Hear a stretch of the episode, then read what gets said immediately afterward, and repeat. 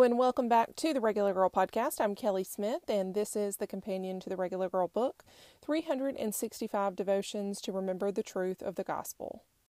Today's entry is titled Grace Like You're Made of It. Once upon a time, I opened my mailbox to find an unexpected and costly bill from a provider I had recently visited. My first inclination was to bristle. What's the meaning of this? Mistakes happen. People are people. Even the best technology requires some human interaction. And for as long as people have been people, those same people have made a mistake.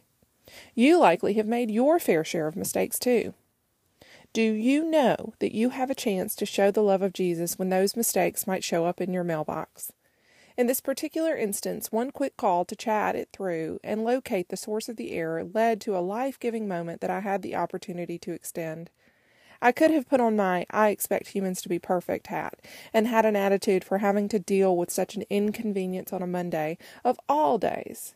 I could have given them what for for daring to mix up a patient account. Go figure that would ever happen in a clinic. But I chose to extend love and grace in this moment because as a believer, I'm called to. It's in moments of inconvenience and frustration that I feel more and more of a tug and whisper of the Holy Spirit asking me if I see Him it's funny because we so often cry out for mercy when we're the ones begging for it in light of a mistake.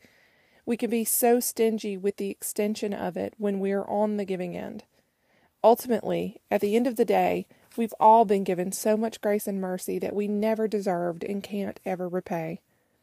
I pray that the next time I screw up, the same might be given to me don't we all know it'll happen? And hey, I get it. You're frustrated. The person you're talking to just might be trying their hardest to make it really hard to give the love of Jesus that you're already digging deep to extend.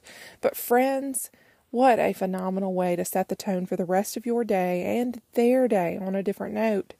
What a splendid opportunity to pour some sugar on it and make it your mission to end that experience with you both walking away better for it. You have a choice. People are people. You never know what a person is going through on the other end of that phone. You never know the type of day the person had that made the error in the first place. Give away grace like you're made of it. You didn't deserve it when He gave it to you either. Thank you so much for joining me today, and I hope you'll come back again soon.